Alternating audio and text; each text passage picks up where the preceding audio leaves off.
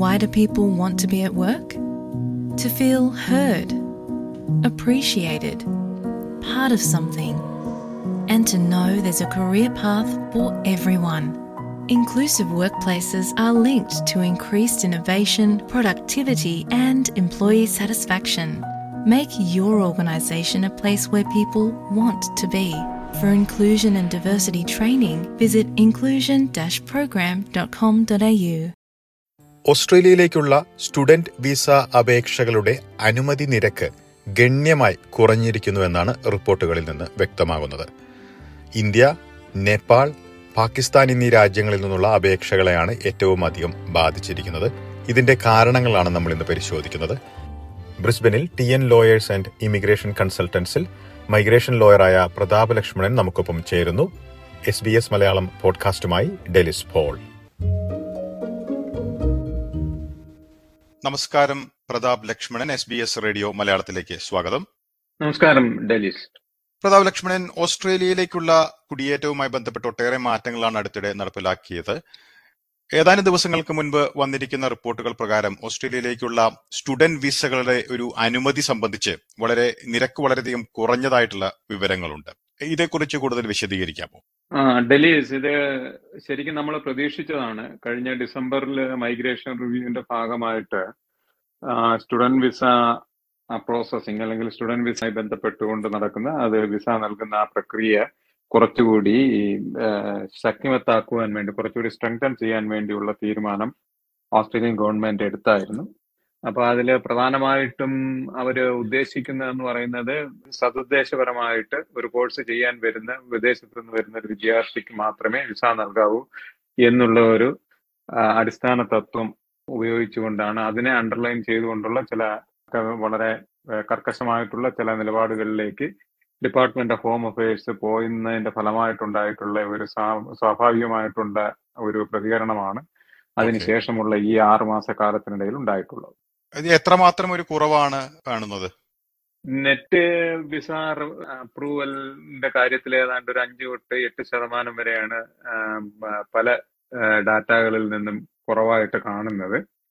പക്ഷെ അങ്ങനെ net rate കഴിഞ്ഞ നെറ്റ് റേറ്റ് കഴിഞ്ഞ വർഷത്തെ കഴിഞ്ഞ വർഷത്തെ അതേ സമാനമായിട്ടുള്ള കാലയളവിൽ വെച്ച് നോക്കുമ്പോൾ വിസയുടെ പെർസെന്റേജിൽ ഗ്രാൻഡ് പെർസെന്റേജിൽ അതായത് വിസ നൽകുന്നതിൽ കുറവ് അഞ്ചു തൊട്ട് എട്ട് ശതമാനം വരെ വന്നിട്ടുണ്ടെങ്കിലും കഴിഞ്ഞ അതേ കാലയളവിലുള്ളതിനേക്കാൾ കൂടുതൽ വിസകൾ നമ്പർ ഓഫ് വിസ ഗ്രാൻഡിൽ വന്നിട്ടുണ്ട്. പക്ഷേ നെറ്റ് എഫക്റ്റിൽ വരുന്നത് ഏകദേശം അഞ്ചു തൊട്ട് ആറ് ശതമാനത്തോളം നെറ്റ് എഫക്റ്റിൽ അപ്രൂവൽ റേറ്റിന്റെ പെർസെന്റേജ് കാര്യത്തിൽ കുറവ് വന്നിട്ടുണ്ട്. ഇതിൽ ഏറ്റവും കൂടുതൽ കുറവ് വന്നിട്ടുള്ളത് ഇന്ത്യൻ സബ് കോണ്ടിനെന്റിൽ നിന്നുള്ള രാജ്യങ്ങൾക്കാണ് വന്നിട്ടുള്ളത്. ഇന്ത്യ നേപ്പാൾ പാകിസ്ഥാൻ തുടങ്ങിയ രാജ്യങ്ങളിൽ നിന്നുള്ള വിദ്യാർത്ഥികളുടെ അപേക്ഷകളാണ് നിരസിക്കപ്പെടുന്നതിൽ കൂടുതലും വന്നിട്ടുള്ളത്. ഇതിപ്പോൾ വിസകൾ നിരസിക്കപ്പെടുകയാണോ ചെയ്യുന്നത്? അല്ലെങ്കിൽ വിസ കാലതാമസമാണോ? എന്താണ് കൃത്യമായിട്ട് സംഭവിക്കുന്നത്? വിസ നിരസിക്കലാണ് ഇപ്പം ഇന്ത്യ നേപ്പാൾ. ഇന്ത്യയുടേത് ഏകദേശം എഴുപത്തി നാല് ശതമാനത്തിൽ നിന്ന് ഏതാണ്ട് ഒരു അറുപത് ശതമാനത്തോളമായി കുറഞ്ഞിട്ടുണ്ട്. നേപ്പാളിന്റെ ഏതാണ്ട് ഒരു അറുപത്തി അഞ്ച് ശതമാനം അറുപത്തിരണ്ട് അറുപത്തഞ്ച് ശതമാനത്തിൽ നിന്ന് ഏതാണ്ട് ഒരു നാൽപ്പത്തി അഞ്ച് ശതമാനത്തോളമായിട്ട് കുറഞ്ഞിട്ടുണ്ട്.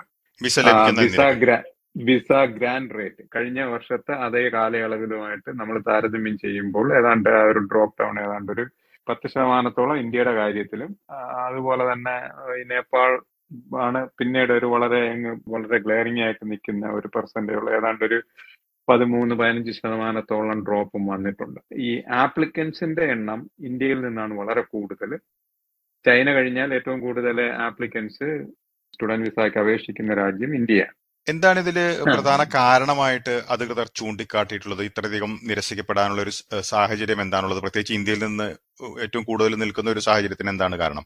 ഇത് പ്രധാനമായിട്ട് ഒന്ന് ഈ നെറ്റ് മൈഗ്രേഷൻ ലെവൽ അതായത് ഓസ്ട്രേലിയയിലേക്ക് ഓരോ വർഷവും ടെമ്പററി വിസയിൽ കടന്നു വരുന്ന കടന്നു വരുന്നവരുടെ എണ്ണവും അത് കഴിഞ്ഞ് ഓരോ വർഷവും തിരിച്ചു പോകുന്നവരുടെ എണ്ണവും തമ്മിലുള്ള ഒരു വലിയ ഗ്യാപ്പ് പോസ്റ്റ് കോവിഡ് സമയത്തിന് ശേഷം ഉണ്ടായിട്ടുണ്ട്. അപ്പൊ അത് ഒരു പ്രീ കോവിഡ് പീരീഡിലേക്കുള്ള ലെവലിലേക്ക് നെറ്റ് മൈഗ്രേഷൻ റേറ്റ് ആ നെറ്റ് മൈഗ്രേഷൻ നമ്പർ കൊണ്ടുവരുന്നതിനുള്ള ഒരു പ്രധാനപ്പെട്ട ഒരു മാർഗമായിട്ടാണ് സ്റ്റുഡന്റ് വിസയിൽ ഈ തരത്തിൽ കൂടുതൽ സ്റ്റുഡന്റ് വിസ കൊടുക്കണ്ട അല്ലെങ്കിൽ ജെനുവിൻ അല്ലാത്ത സ്റ്റുഡന്റ് വിസ ആപ്ലിക്കേഷൻസ് അതിന്റെ ക്രൈറ്റീരിയ മാനദണ്ഡം അനുസരിച്ച് നിരസിക്കുക എന്നുള്ളത്. അതിന്റെ പ്രധാനപ്പെട്ട കാരണം എന്ന് പറയുന്നത് താൽക്കാലിക വിസകളിലേക്ക് ഓസ്ട്രേലിയയിലേക്ക് ഏറ്റവും കൂടുതൽ കടന്നു വരുന്നത് സ്റ്റുഡന്റ് വിസയിലൂടെയാണ് അപ്പൊ അതിൽ അതിൽ കുറവ് വരുത്തി കഴിഞ്ഞാൽ സ്വാഭാവികമായിട്ടും ഈ നെറ്റ് മൈഗ്രേഷൻ നമ്പർ സ്റ്റഡി ആയിട്ട് പ്രീ കോവിഡ് പീരീഡിലുള്ളതുപോലെ രണ്ടായിരത്തി ഇരുപതിന് മുമ്പുള്ള ആ പീരീഡിലേക്കുള്ള ആ പീരീഡിലേക്ക് ഉണ്ടായിരുന്നത് പോലെയുള്ള ലെവലിൽ നിർത്തുവാൻ ഗവൺമെന്റ് പോളിസി ഒരു നയപരമായ തീരുമാനം എടുത്തത് കൊണ്ടാണ് പക്ഷേ ഇതിൽ തരത്തിൽ ഇത്തരത്തിലൊരു തീരുമാനമെടുക്കുമ്പോഴും ഈ അപേക്ഷകൾ നിരസിക്കുമ്പോൾ അതിന് വ്യക്തമായിട്ടുള്ള ഒരു കാരണമൊക്കെ ഉണ്ടാകുമല്ലോ. അതെന്തായിരിക്കണം? അല്ല അതിൽ വളരെ ജെന്യൂൻ ആയിട്ടുള്ള ചില അത് ശരിക്കും നമുക്ക് ന്യായീകരിക്കുവാൻ പറ്റുന്ന ചില കാരണങ്ങൾ ഗവൺമെന്റിന്റെ ഭാഗത്തുനിന്ന് മുന്നോട്ട് വെച്ചിട്ടുണ്ട്. ഒന്ന് ഉദാഹരണത്തിന് ഇതിനു മുമ്പ് പലപ്പോഴും സ്റ്റുഡന്റ് വിസ കുറച്ചുകൂടി ഒരു ലിബറലൈസ്ഡ് പോളിസി സ്കീം അനുസരിച്ച് ഓസ്ട്രേലിയയെ നൽകിയിരുന്നു. അത് സത്യമാണ്. കാരണം ജെനുവിൻ ടെമ്പററി എൻട്രന്റ് ഒരു താൽക്കാലികമായിട്ട് ഒരാൾ വിസയിൽ വരുന്നു. അതിപ്പം വിസിറ്റർ വിസയ്ക്കുള്ളത് പോലെ തന്നെ സ്റ്റുഡന്റ് വിസയ്ക്കും ജെനുവിൻ ടെമ്പററി എൻട്രന്റ് എന്നുള്ള ഒരു ക്രൈറ്റീരിയ അത് താൽക്കാലികമായിട്ട് ഓസ്ട്രേലിയയിലേക്ക് വരുന്നു പഠിക്കുന്നു തിരിച്ചു പോകുന്നു എന്നുള്ള ആ ഒരു എക്സ്പെക്ടേഷനിൽ അല്ലെങ്കിൽ ആ ഒരു കൺസിഡറേഷനിൽ അതിന്റെ അടിസ്ഥാനത്തിലായിരുന്നു വിസ നൽകിയിരുന്നത്. പലപ്പോഴും ഒരു വിദ്യാർത്ഥി മുമ്പ് ജെനുവിൻ ടെമ്പററി എൻട്രന്റ് എന്ന പഴയ വ്യവസ്ഥ അനുസരിച്ച് അല്ലെങ്കിൽ ആ ഒരു ചട്ടക്കൂടിൽ നിന്നുകൊണ്ട് സ്റ്റുഡന്റ് വിസയ്ക്ക് അപേക്ഷിക്കുമ്പോൾ ആ വിദ്യാർത്ഥി ഓസ്ട്രേലിയയിലോട്ട് കടന്നു വന്ന് ആ കോഴ്സ് കഴിഞ്ഞതിന് ശേഷം അദ്ദേഹത്തിന്റെ ഫർദർ ആയിട്ടുള്ള കരിയറിനെ അത് എത്രമാത്രം സഹായകരമാവും. അദ്ദേഹത്തിന് അങ്ങനെ വരുന്ന ഒരു വിദ്യാർത്ഥിക്ക് അല്ലെങ്കിൽ വിദ്യാർത്ഥിനിക്ക് ഓസ്ട്രേലിയയിൽ താൽക്കാലികമായിട്ടുള്ള ഒരു മൈഗ്രേഷൻ എത്രമാത്രം സാധ്യതയുണ്ട്? അത് കഴിഞ്ഞ ഒരു പെർമനന്റ് മൈഗ്രേഷൻ സ്ഥിരം സ്ഥിരമായിട്ട് താമസാവകാശം ലഭിക്കുന്നതിനുള്ള സാധ്യത എത്രയുണ്ട് എന്നതിനെ കുറിച്ച് ഒരു വളരെ കർക്കശമായിട്ടുള്ള ഒരു പരിഗണന പലപ്പോഴും നൽകിയിരുന്നില്ല. എന്നാൽ ഇപ്പോഴത്തെ പുതിയ സമ്പ്രദായം അനുസരിച്ച് genuine student test G S T എന്ന ചുരുക്കപ്പേരിൽ അറിയപ്പെടുന്ന ജെനുവിൻ സ്റ്റുഡന്റ് ടെസ്റ്റ് അനുസരിച്ച് വളരെ കൃത്യമായിട്ടുള്ള ഒരു കാഴ്ചപ്പാട് ഗവൺമെന്റ് കൊണ്ടുവന്നിട്ടുണ്ട്. ഒരു വിദ്യാർത്ഥി വിദേശത്ത് നിന്ന് വന്നു കഴിഞ്ഞാൽ ഏത് കോഴ്സിന് വരുന്നു? അപ്പോൾ അദ്ദേഹത്തിന്റെ അവിടുത്തെ ആ പശ്ചാത്തലം വിദേശത്ത് എന്ത് കോഴ്സാണ് പഠിച്ചിരുന്നത്? ആ കോഴ്സിനെ തുടർന്ന് അദ്ദേഹം എന്തിന് അല്ലെങ്കിൽ ആ ആ കുട്ടി എന്തിന് ഓസ്ട്രേലിയയിലേക്ക് വരുന്നു. ആ കോഴ്സ് കൊണ്ട് ആ കുട്ടിക്ക് ഭാവിയിൽ ഉണ്ടാകാവുന്ന പ്രയോജനങ്ങൾ എന്താണ്? ഇത്തരം കാര്യങ്ങൾ കൂടി പഠിക്കുകയും ഒപ്പം ഈ കോഴ്സ് ഓസ്ട്രേലിയയിൽ ആ കുട്ടി പഠിച്ചു കഴിഞ്ഞാൽ തുടർന്ന് താൽക്കാലികമായിട്ടുള്ള ടെമ്പററി മൈഗ്രേഷൻ എത്രമാത്രം സാധ്യതയുണ്ട്?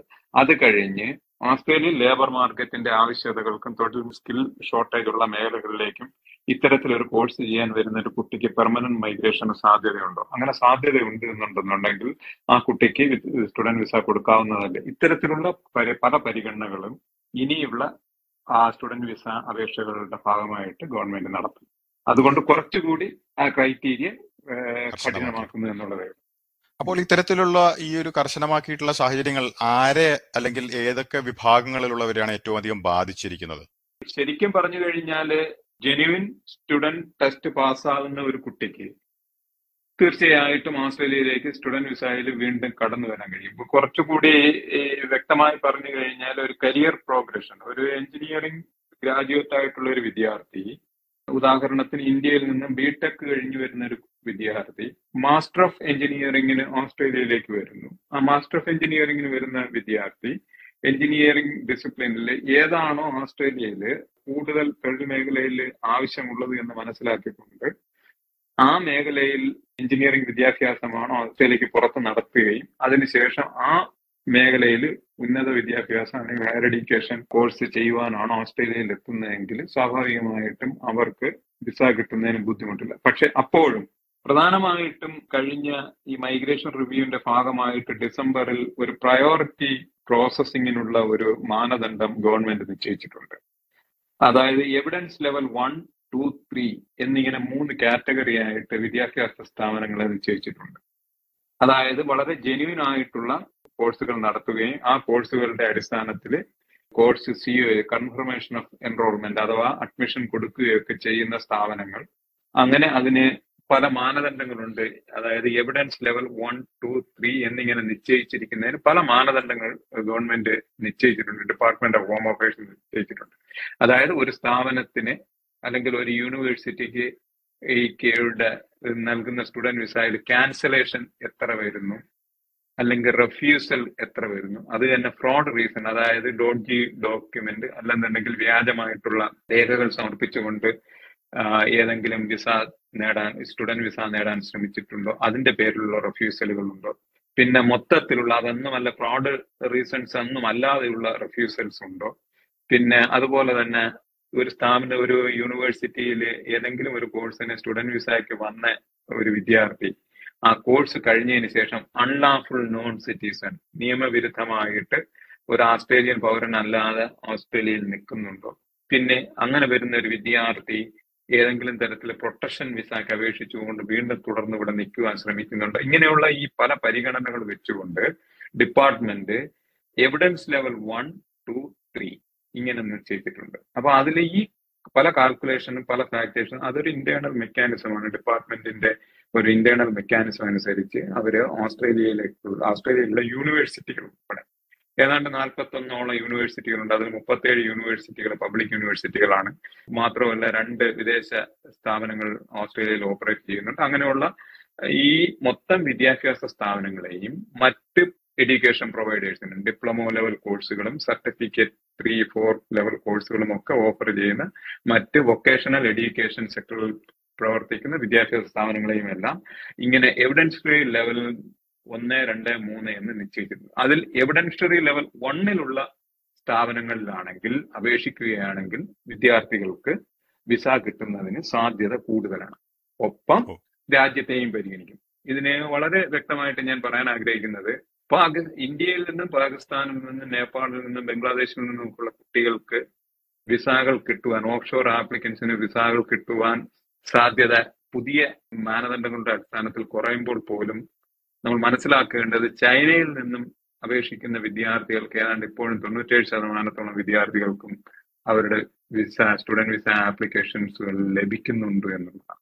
ഈ എവിഡൻഷറി ലെവൽ വൺ കാറ്റഗറിയിൽപ്പെട്ട സ്ഥാപനമായാൽ മാത്രം പോരാ. ഒപ്പം നമ്മൾ ഏത് രാജ്യത്തു നിന്ന് അപേക്ഷിക്കുന്നു എന്നുള്ളതും പ്രധാനമായിട്ടുള്ള ഒരു ഘടകം. അപ്പോൾ നിങ്ങൾ ഒന്ന് തിരഞ്ഞെടുക്കുന്ന കോഴ്സ് രണ്ട് നിങ്ങൾ പഠിച്ച നിങ്ങളുടെ വിദ്യാഭ്യാസ പശ്ചാത്തലം.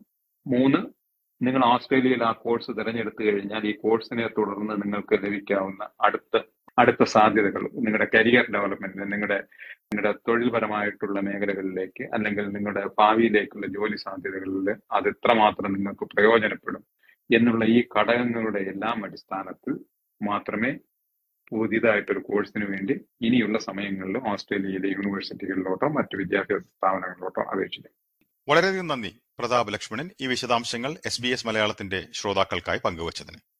നന്ദി ഡെലീസ് ഓസ്ട്രേലിയയിലേക്കുള്ള സ്റ്റുഡന്റ് വിസകളുടെ അപേക്ഷകൾ നിരസിക്കുന്ന നിരക്ക് വളരെയധികം കൂടിയിരിക്കുന്ന സാഹചര്യമാണ് ഇന്ന് പരിശോധിച്ചത് ബ്രിസ്ബനിലുള്ള മൈഗ്രേഷൻ ലോയർ പ്രതാപ് ലക്ഷ്മണനാണ് വിശദാംശങ്ങൾ പങ്കുവച്ചത്. ശ്രോതാക്കളുടെ പ്രത്യേക ശ്രദ്ധയ്ക്ക് ഇത് പൊതുവായിട്ടുള്ള വിവരങ്ങൾ മാത്രമാണ് നിങ്ങളുടെ വ്യക്തിപരമായിട്ടുള്ള സാഹചര്യങ്ങൾക്കുള്ള ഉപദേശങ്ങൾക്കായി മേഖലയിലെ വിദഗ്ധരെ നേരിൽ ബന്ധപ്പെടേണ്ടതാണ്. സമാനമായിട്ടുള്ള നിരവധി പോഡ്കാസ്റ്റുകൾ എസ് ബി എസ് മലയാളത്തിന്റെ വെബ്സൈറ്റിൽ നിന്നും ഫേസ്ബുക്ക് പേജിൽ നിന്നും ശ്രോതാക്കൾക്ക് കേൾക്കാൻ കഴിയും. കൂടാതെ S B S audio app Apple podcast Google Play Spotify എന്നിവയിലും കേൾക്കാം. ഇന്നത്തെ പോഡ്കാസ്റ്റ് അവതരിപ്പിച്ചത് Delys Paul.